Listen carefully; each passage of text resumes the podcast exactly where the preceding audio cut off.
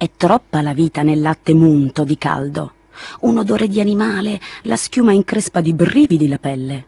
C'è qualcosa che si accoppia, che si mischia senza posa, maschio con femmina nel bianco del latte munto di caldo.